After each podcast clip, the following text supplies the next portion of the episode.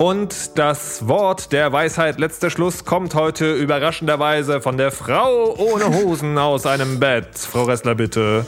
Ich zitiere meine Oma, die vorhin zu mir sagte, trinke nie zu viel, denn die letzte Flasche, die umfällt, könntest du selber sein.